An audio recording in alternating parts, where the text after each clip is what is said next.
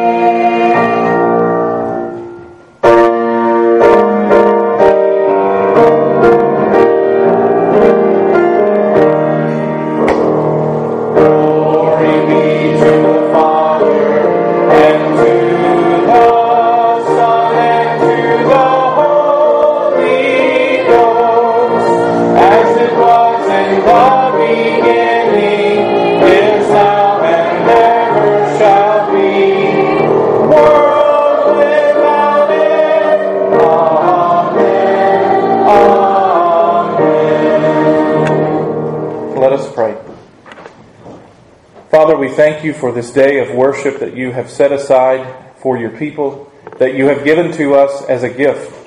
And Lord, we pray that you would be with us now by your Spirit as we raise our voices to lift up the name of our Savior, as we sing praises to you, and as your word is read and proclaimed.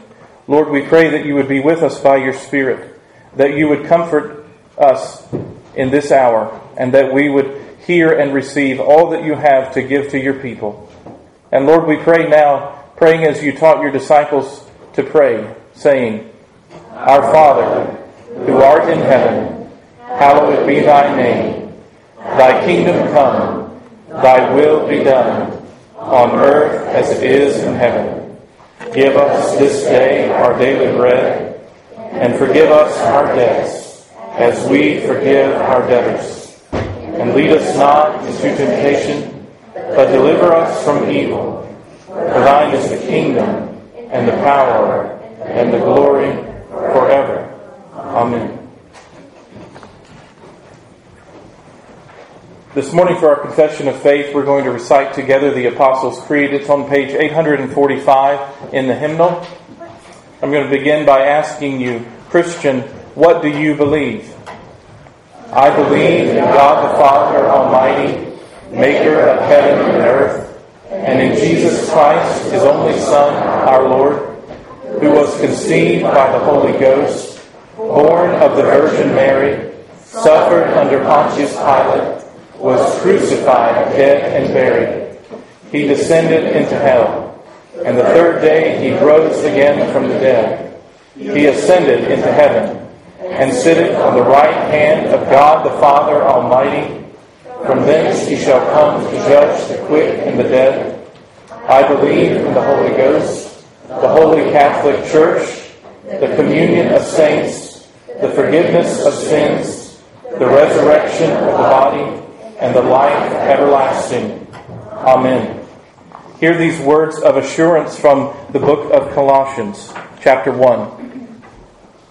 For it pleased the Father that in him all the fullness should dwell and by him to reconcile all things to himself, by him, whether things on earth or things in heaven, having made peace through the blood of his cross. And you, who once were alienated and enemies in your minds by wicked works, yet now he has reconciled in the body of his flesh through death, to present you holy and blameless and above reproach in his sight, if indeed you continue in the faith, grounded and steadfast, and are not moved away from the hope of the gospel which you heard, which was preached to every creature under heaven, of which I, Paul, became a minister.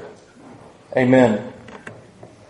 Let's continue uh, to worship now, singing hymn number 195 Joy to the World, the Lord is come.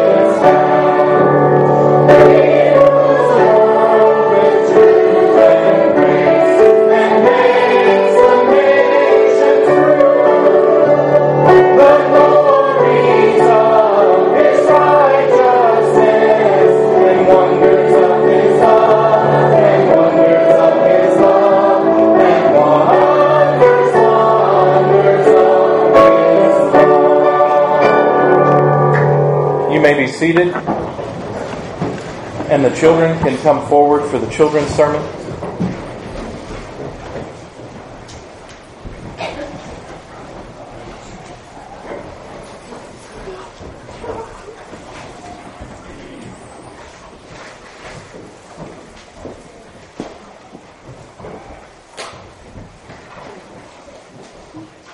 Good morning.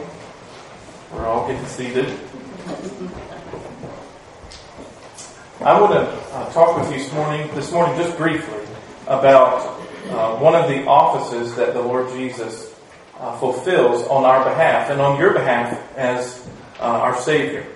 In our catechism, you may have read the question uh, that says that Jesus is our Redeemer and that He is our Redeemer in that He is our, our prophet, our priest, and our King.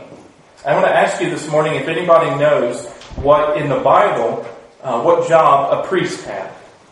Does anybody know? Where did the priest work? Go ahead. You can all say. Where, where did the priest work? In the tabernacle? Yep. In the temple? Absolutely. He served in the temple. And was his job a, a particularly really neat and clean one? No, it wasn't. It actually was pretty messy. He served God's people on behalf of God, but he also represented uh, the people to God. And part of what he did uh, was to offer sacrifices on behalf of the people. Uh, you remember in the story of Mary and Joseph taking Jesus to the temple, they took a sacrifice. And it was the priest's responsibility to take that sacrifice and to offer it to the Lord on the altar. And he poured out the blood, and the people saw it. You could smell it and you could sense death in that room. And what was that to represent? Does anybody know what the sacrifice? Dying on his cross. Jesus dying on his cross. Absolutely. In, in Matthew it says that Joseph would call Jesus Jesus because he would save his people from their sins. The sacrifices were given by the priest so that our sins would be forgiven. And it was to show us that there is a separation between us and God. And the only way that that separation can be bridged is through the Lord Jesus Christ. But in our confession and the catechism that you are learning, it says that Jesus is a priest. And what sacrifice did he offer? I'll die on the cross. That's right. He died on the cross himself. He didn't take a lamb or a bird or some other animal. He took himself. Jesus is your high priest. He offers himself. The Bible calls him a special name, that he is the spotless Lamb of God, that he went and offered himself before God as a sacrifice. And does the Bible say that God accepted his sacrifice? He absolutely did. And what's special about Jesus' sacrifice, uh, as the priests went into the temple, the high priest went year after year. But what is special about Jesus' sacrifice is that he went one time and he doesn't go again. He doesn't continually offer himself for his people. He did it one time, once for all the sins of his people. And so you and I have what the Bible calls bold access to the throne of the grace of God because of Jesus' once for all sacrifice as his lamb. So I want to encourage you this morning to trust in the Lord as we talk about what it means that Jesus is our priest this morning. Remember, Jesus went to the cross and he offered himself on your behalf that your sins might be forgiven. And that means that you can trust in him and you can pray to him and that he speaks to you through his word. Let me pray for you. Father, I thank you for our covenant children. I thank you for the blessing that they are in our families, and I thank you for the blessing that they are here at Lebanon. And Lord, I pray that you would confirm in their hearts and in their minds you who you reveal yourself to be in your word, that you are our prophet, priest, and king. You fulfill everything that is needed that we might be your people. And Lord, I pray uh, for our covenant children that they would have a sense of this as they learn the questions uh, in our catechism, I pray, Lord, that you would put these truths deep in their heart, that you would cause them to ask questions as they come to mind. What does this mean? Or how does this work? That Jesus did this for me.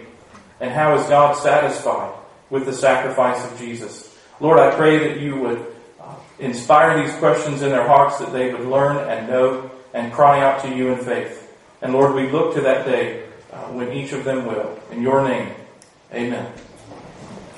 Thank you.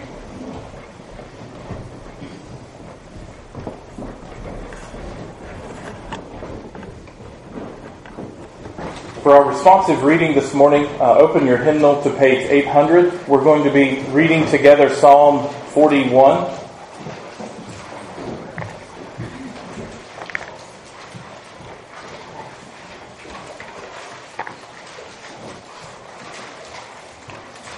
Psalm 41. I'll begin with the light portion, and please respond out loud with the bold.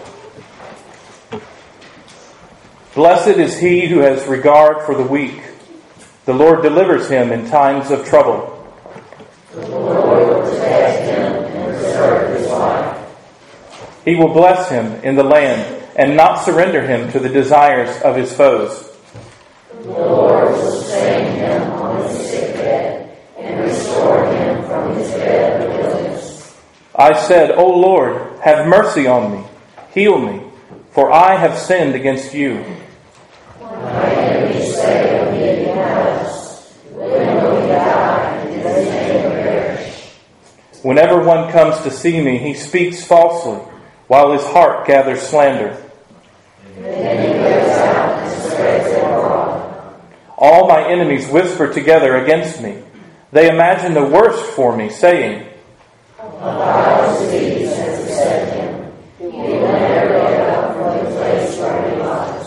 Even my close friend, whom I trusted, he who shared my bread has lifted up his heel against me.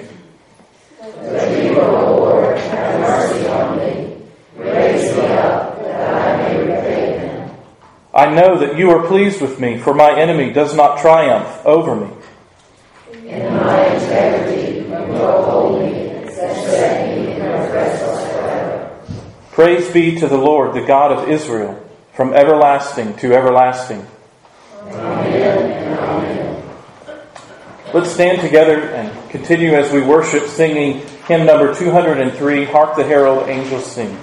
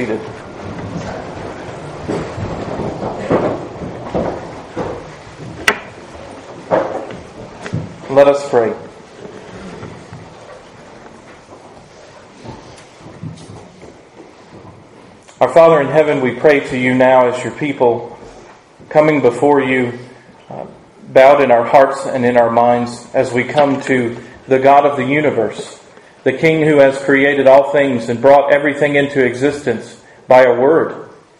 Lord, we come to you in faith, believing that you hear your people when we pray, uh, but also expecting, Lord, as it is said in the Gospels, to whom else would we go to with our prayers?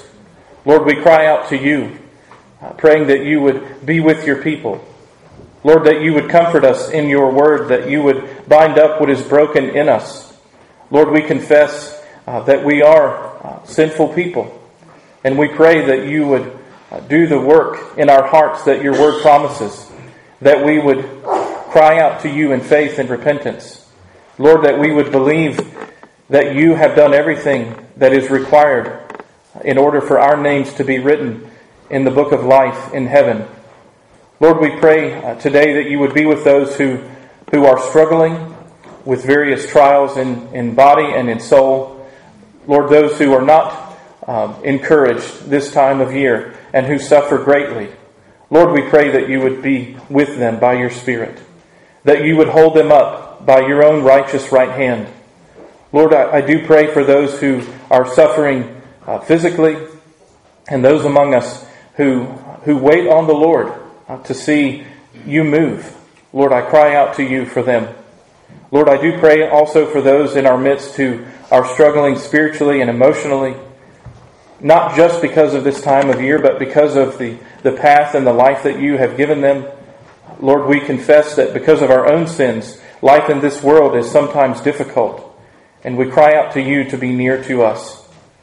And Lord, I do pray for your work in this world, the work of the gospel that you are spreading uh, throughout all of the world, that you do so through our obedience, our obedience in faith as we as we share the good news of the gospel with our neighbors and our friends and our families, but also the work that you do through uh, the giving of our tithes and offerings, that here at Lebanon we might support your work throughout the world. And Lord, we pray for our missionaries today. As a church family, we lift them up to you. Lord, we pray that you would encourage them, give them great joy and delight as they rejoice to know that their names are written in heaven. And as they proclaim the good news of the gospel, in many ways that you give them skill and ability. We pray for great wisdom for them. We pray for encouragement for them, that they would have joy in their work, and that you would bless their families, that they would appreciate the partnership in the gospel that they have with one another, and that they would love the place that you have put them in and serve you with all honor and all encouragement as they look to you to provide. Lord, we thank you for this time to pray. We thank you that you are our great high priest who hears us, and that it is because of the blood of Jesus that our prayers are heard. In your name, amen.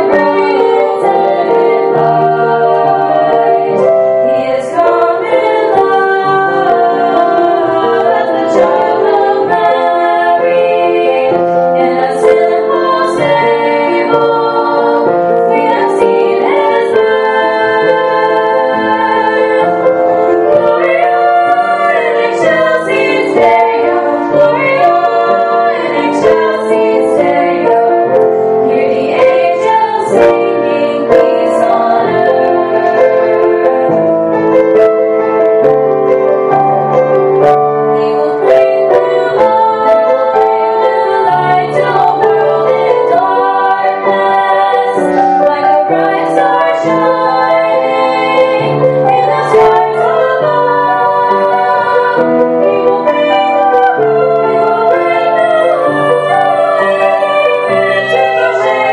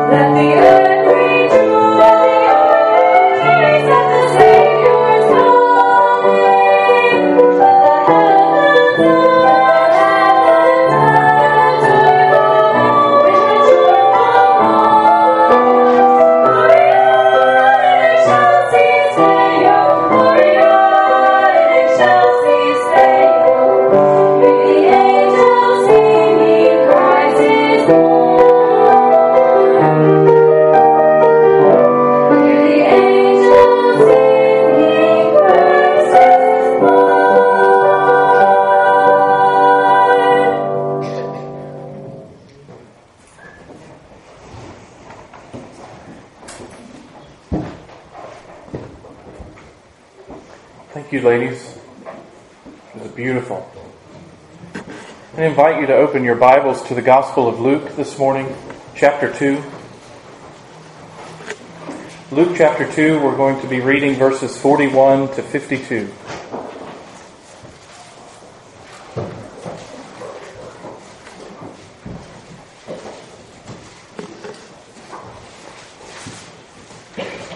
Luke chapter 2, verses 41 to 52. This is the word of the Lord. His parents went to Jerusalem every year at the feast of the Passover. And when he was 12 years old, they went up to Jerusalem according to the custom of the feast. When they had finished the days, as they returned, the boy Jesus lingered behind him in Jerusalem. And Joseph and his mother did not know it. But supposing him to have been in the company, they went a day's journey and sought him among their relatives and acquaintances. So when they did not find him, they returned to Jerusalem seeking him. Now so it was that after three days they found him in the temple, sitting in the midst of the teachers, both listening to them and asking them questions. And all who heard him were astonished at his understanding and answers. So when they saw him, they were amazed. And his mother said to him, Son, why have you done this to us? Look, your father and I have sought you anxiously. And he said to them, Why did you seek me? Did you not know that I must be about my father's business? But they did not understand the statement which he spoke to them. Then he went down with them and came to Nazareth and was subject to them. But his mother kept all these things in her heart. And Jesus increased in wisdom and stature and in favor with God and men. The grass withers and the flower fades, but the word of our God abides forever. This morning's sermon is entitled The Lord in His Holy Temple. This is the last bit of Luke chapter 2 that we read this morning. And as the Lord chose to give us this passage in the Scriptures, so closely related to Jesus being born at the beginning of chapter 2, and then Jesus being presented at the temple that we looked at on Christmas Eve evening. And then this morning, the Lord Jesus as a boy, the boy Jesus, as he's called in this passage, is in the temple. We want to look at this passage this morning as we consider the Christmas story, not away from it, but absolutely related to it. The Lord is in his temple. And as I spoke with the children this morning, and as we talked about Jesus being our high priest, I wanted to read to you just the question and the answer from our own uh, shorter catechism about what it means that the Lord Jesus served as a priest. Before we consider our text, I think it's helpful and important not to see uh, this part of the Christmas story as a, as a romantic part of the story, but an actual part of the story that the Lord Jesus chose to give us about himself. We've said that Jesus came as our Redeemer to be our prophet, our priest, and our king. And so the question that we're going to look at this morning, question number 25. How does Christ execute the office of a priest? And the answer says, Christ executed the office of a priest in his once offering up himself a sacrifice to satisfy divine justice and reconcile us to God, and in making continual intercession for us. As we have already said, the work of a priest was not easy and it also was not very clean. It was not very neat. It was not always tidy either. And even though it was absolutely an honor to serve as a priest of God's people and to represent God's people to Him in service and in worship, it absolutely was a difficult job. And it was one that was held with great fear. Hear these words from Joel. This is Joel chapter 2, starting in verse 17. Let the priests who minister to the Lord weep between the porch and the altar. Let them say, Spare your people, O Lord, and do not give your heritage to reproach. That the nations should rule over them. Why should they say among the peoples, Where is their God? It is because of words like this in Joel that Jesus came as our high priest, as our faithful high priest, who would serve before the Lord and honor him. It is because of our lack of covenant love and faithfulness that Jesus came. And the priest represented the anguish in the hearts and the souls of God's people, who because of our sin are separated from God. And it was why Jesus came. It was why he came to serve us, to be put in a lowly body, to be born in a lowly stable, and to walk in this world, this world that you and I live in.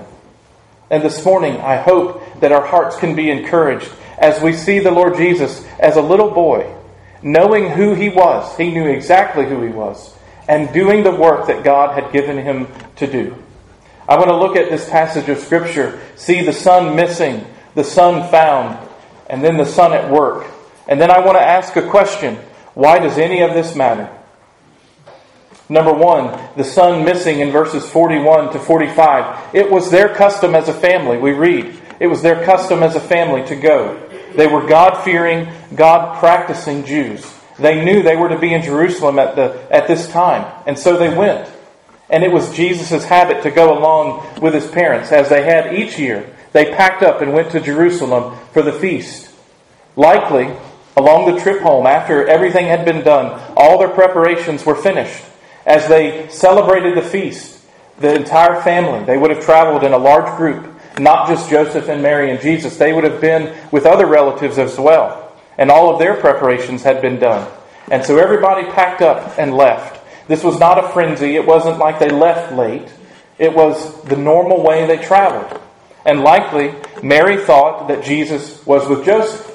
And Joseph thought Jesus must be with Mary. They were probably interacting with other family members. Surely he's among the group. This would have been a very large group with a lot of, of possessions they had taken with them to make preparation for the worship, but also to have a place to stay. It wasn't negligence at all. We shouldn't be down on Mary and Joseph. How could you lose the Savior of the world? You went to Passover after all. Jesus was entering the in between stage as a young Jewish boy, where he was transitioning from being a Jewish son and being a child to being a son of the covenant himself. They entrusted to him certain responsibilities. He could travel back with other family members. It wasn't, it wasn't a big deal. This wasn't a big thing. The parents search, as we read in verses 41 to 45. They search frantically. They don't know where Jesus is. They're checking with aunts and uncles and relatives. Where is he? Is he with you? Well, no, I actually don't remember the last time I saw him. And the text moves really quickly to their day long trip back to Jerusalem because the son is missing. In verses 46 to 48, the son is found. After the third day of searching for Jesus, they find him in the temple, of all places, and he's with the teachers of the law. He's listening to them, and he's asking very deep and insightful questions that reveal a knowledge of the scriptures that even they didn't have.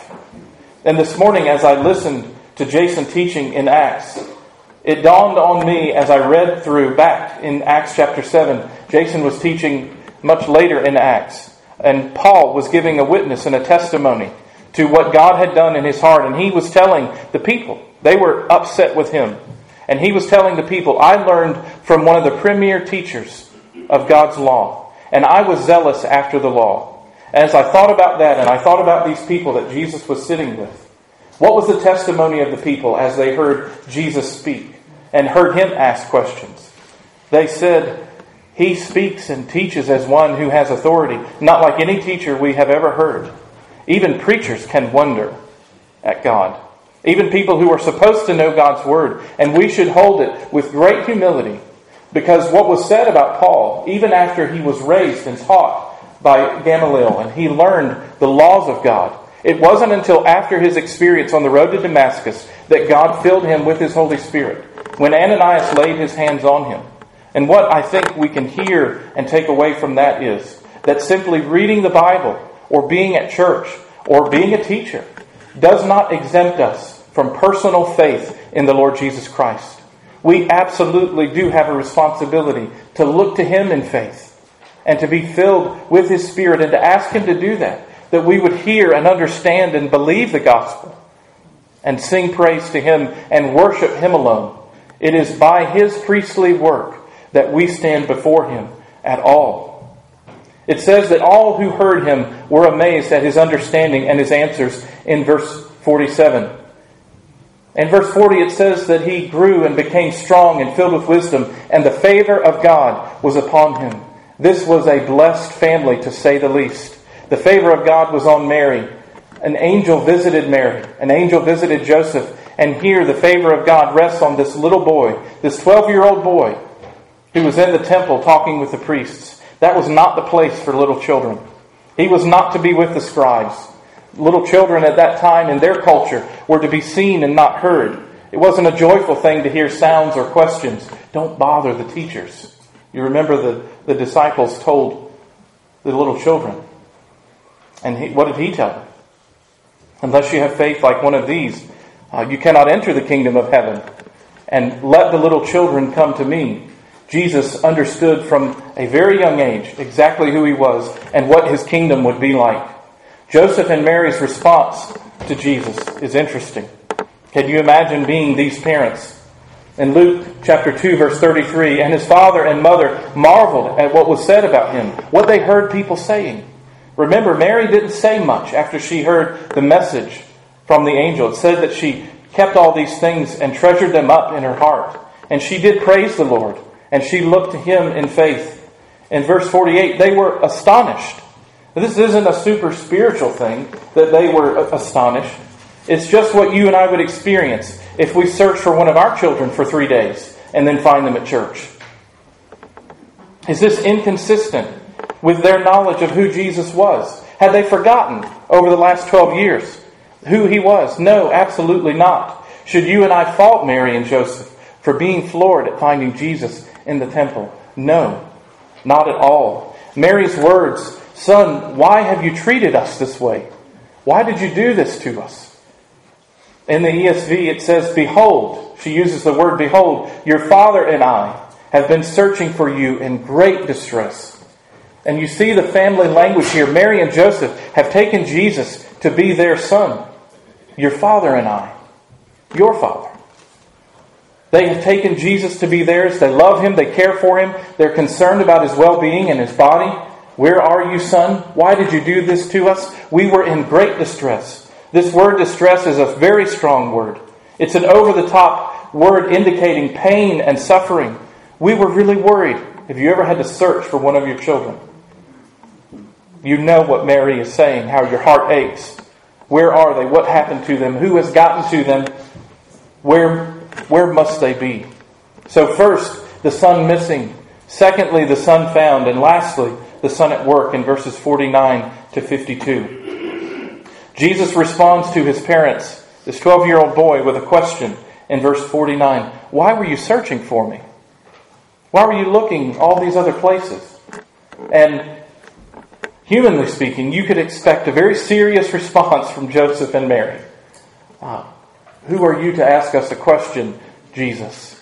Uh, we're your parents. We absolutely were searching for you. We wanted to know where you were. And you wouldn't give it a second thought if they had responded very firmly with Jesus.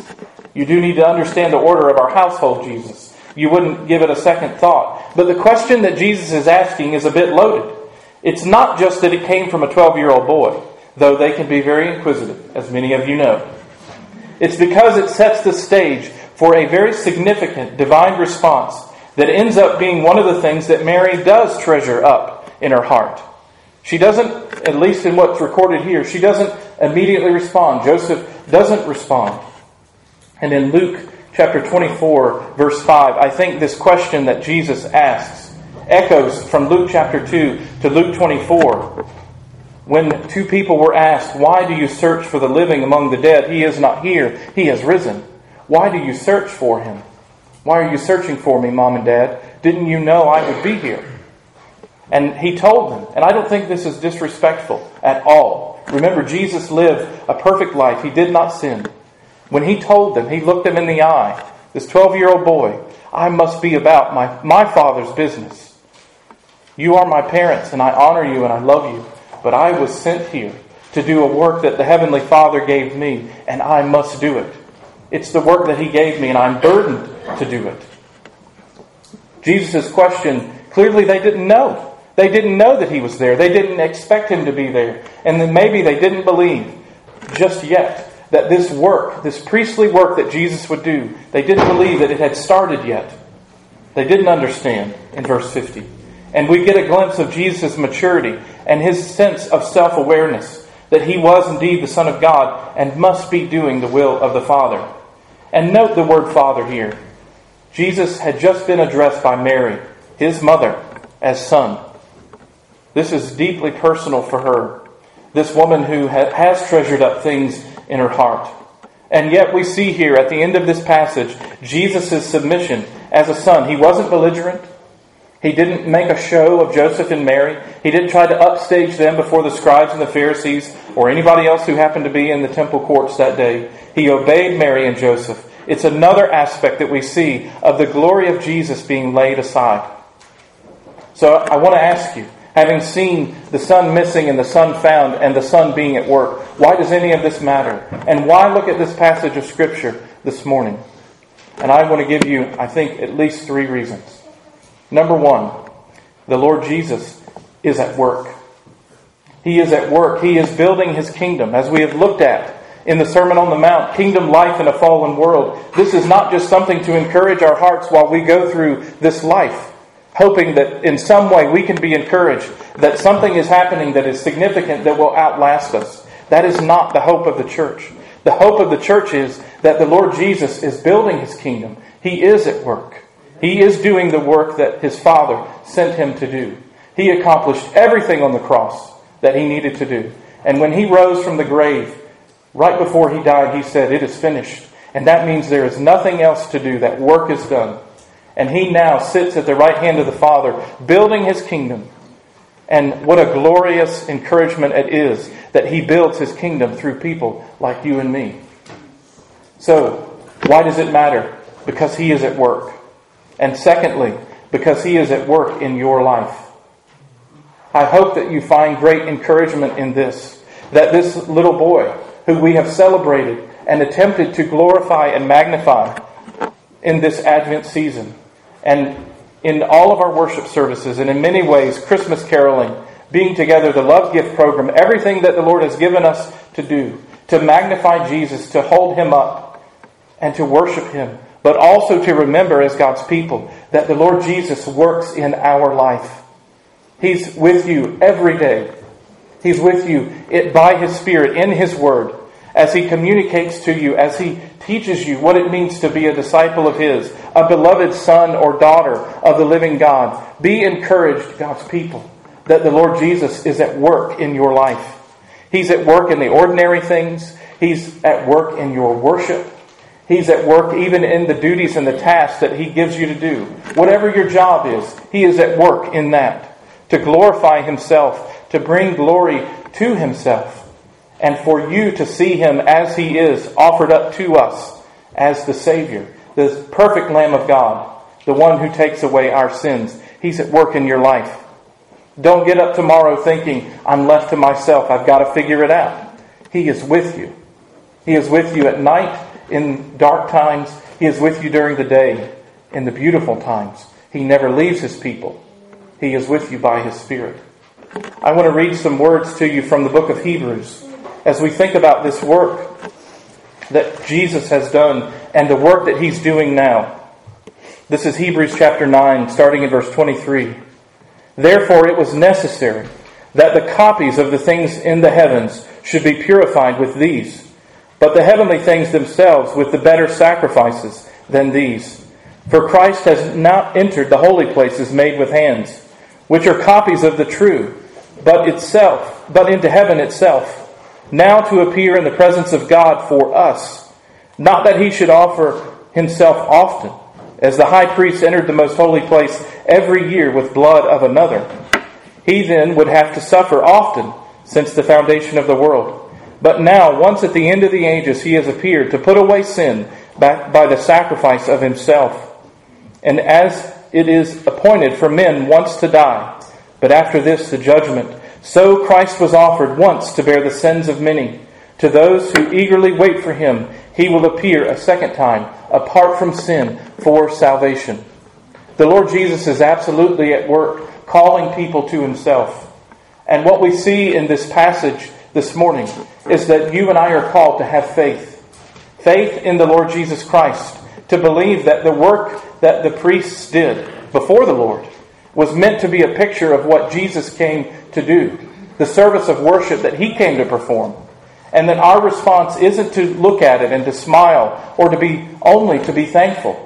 We are to cry out to the Lord in faith. Lord, give me the faith to believe that what Jesus did truly has satisfied your glory and your holiness on my behalf. that there isn't something else I have to do. I can actually cease from my striving and my working and my trying hard to be lovely to you and hoping that you will accept me. Lord, help me to rest, even on this Sabbath day. Lord, help me to rest and believe by faith that everything that Jesus did was for me and that it covers all my sins. And lastly, a word and maybe a bit of a burden to our young people. And I hope that you'll hear me and, and listen to me. As one who was a young man once who heard the gospel preached and heard someone say, Who will go and serve the Lord? Who will go and preach the gospel? Dear young people, and anybody else, you don't have to be young. It, it isn't fallen lost on me that in this passage, Jesus, the Bible says, was 12 years old. Dear young people, who, who do you know? Maybe the Lord would call you to serve Him, to preach the gospel, to be a faithful elder or a deacon, to be a faithful Sunday school teacher, or someone who will go and work as a missionary across the world. That the words in the Psalms might be fulfilled. Let the nations be glad. Let the peoples rejoice. And I want to say thank you to those of you who teach our young people in our Sunday schools and our catechism classes, who watch over them in the nurseries and other places, who watch over our children and teach them the doctrines of our holy religion. And may you young people look to the Lord, even at this day, not to say, well, one day maybe I'll serve the Lord. Maybe the Lord is calling you. And if you hear his voice calling to you, answer him by faith. Look to him, and may we give you all encouragement and instruction in his word. Who knows, he may call you to serve him and to be before him in righteousness and holiness. And I want to end with these words from Hebrews chapter 10, verse 19. Therefore, brethren, having boldness to enter the holiest by the blood of Jesus, by a new and living way which he consecrated for us through the veil, that is, his flesh and having a high priest over the house of God, let us draw near with a true heart in full assurance of faith, having our hearts sprinkled from an evil conscience, and let our bodies be washed with pure water. Let us hold fast the confession of our hope without wavering, for he who promised is faithful. And let us consider one another in order to stir up love and good works, not forsaking the assembling of ourselves together, as is the manner of some but exhorting one another, and so much the more as you see the day approaching. This was written in the book of Hebrews because the people expected that the time when the king would come again was very soon. And may your hearts be stirred, dear people of God, to remember that the Lord is in his temple. He is doing the work that he was sent to do, that he is working in your life, and that he is calling you to love him and to serve him and to walk before him in faithfulness wherever he has placed you and in whatever place He has placed you. To the glory of God. Let's pray. Father, we thank you for the work and the blood of Jesus. That Jesus came and lived a sinless life on our behalf. And Lord, that He offered up Himself as the perfect, spotless Lamb of God with no blemish. To think about living an entire life and not sinning once is beyond our imagination when we can't go from one second to the next. Lord, we thank you for your work and your boldness on our behalf. And Lord, we thank you for the entrance into the throne room of heaven that you open for us through your own body. Lord, I do pray for your people that you would give us faith. And Lord, I do pray for our young people that they would be burdened to serve the Lord and to walk before him in fear and holiness. Lord, I thank you for them. And Lord, I do pray, who knows, you may call from among our number here some to go serve you for the sake of the gospel, specifically devoted to gospel ministry. Lord, may we be glad and rejoice that you would do this among us and be humbled to know that you fill us all with your Spirit and you call all of us to walk before you. Lord, we thank you for this day of worship and we praise your name. Amen. Let's stand together and sing hymn number 208, O come, all ye faithful.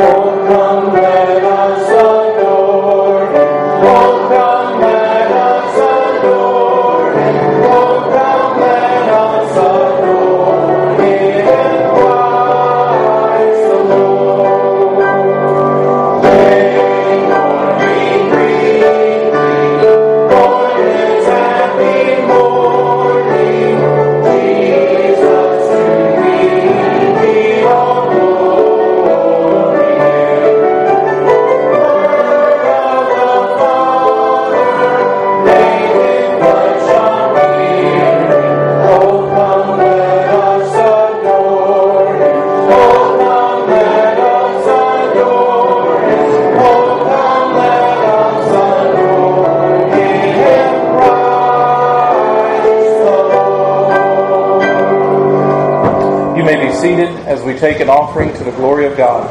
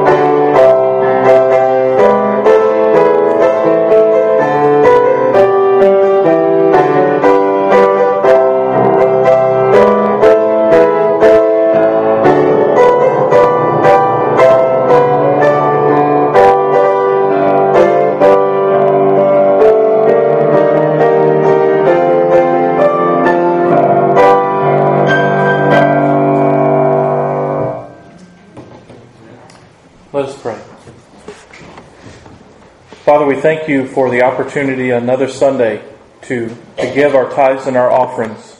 Lord, we pray that we would do so in humility and love to you. And we pray, Lord, that you would use our tithes and offerings as this sacrifice of obedience to you. Lord, we pray that you would use it for the sake of the spread of the gospel throughout the world. Lord, we pray that you would uh, use it to comfort people, that the gospel would be spread, that they would uh, hear the good news of the Lord Jesus Christ and cry out to you in faith and repentance, that their names might be written in heaven. Lord, we thank you for our participation in the gospel through giving in your name. Amen.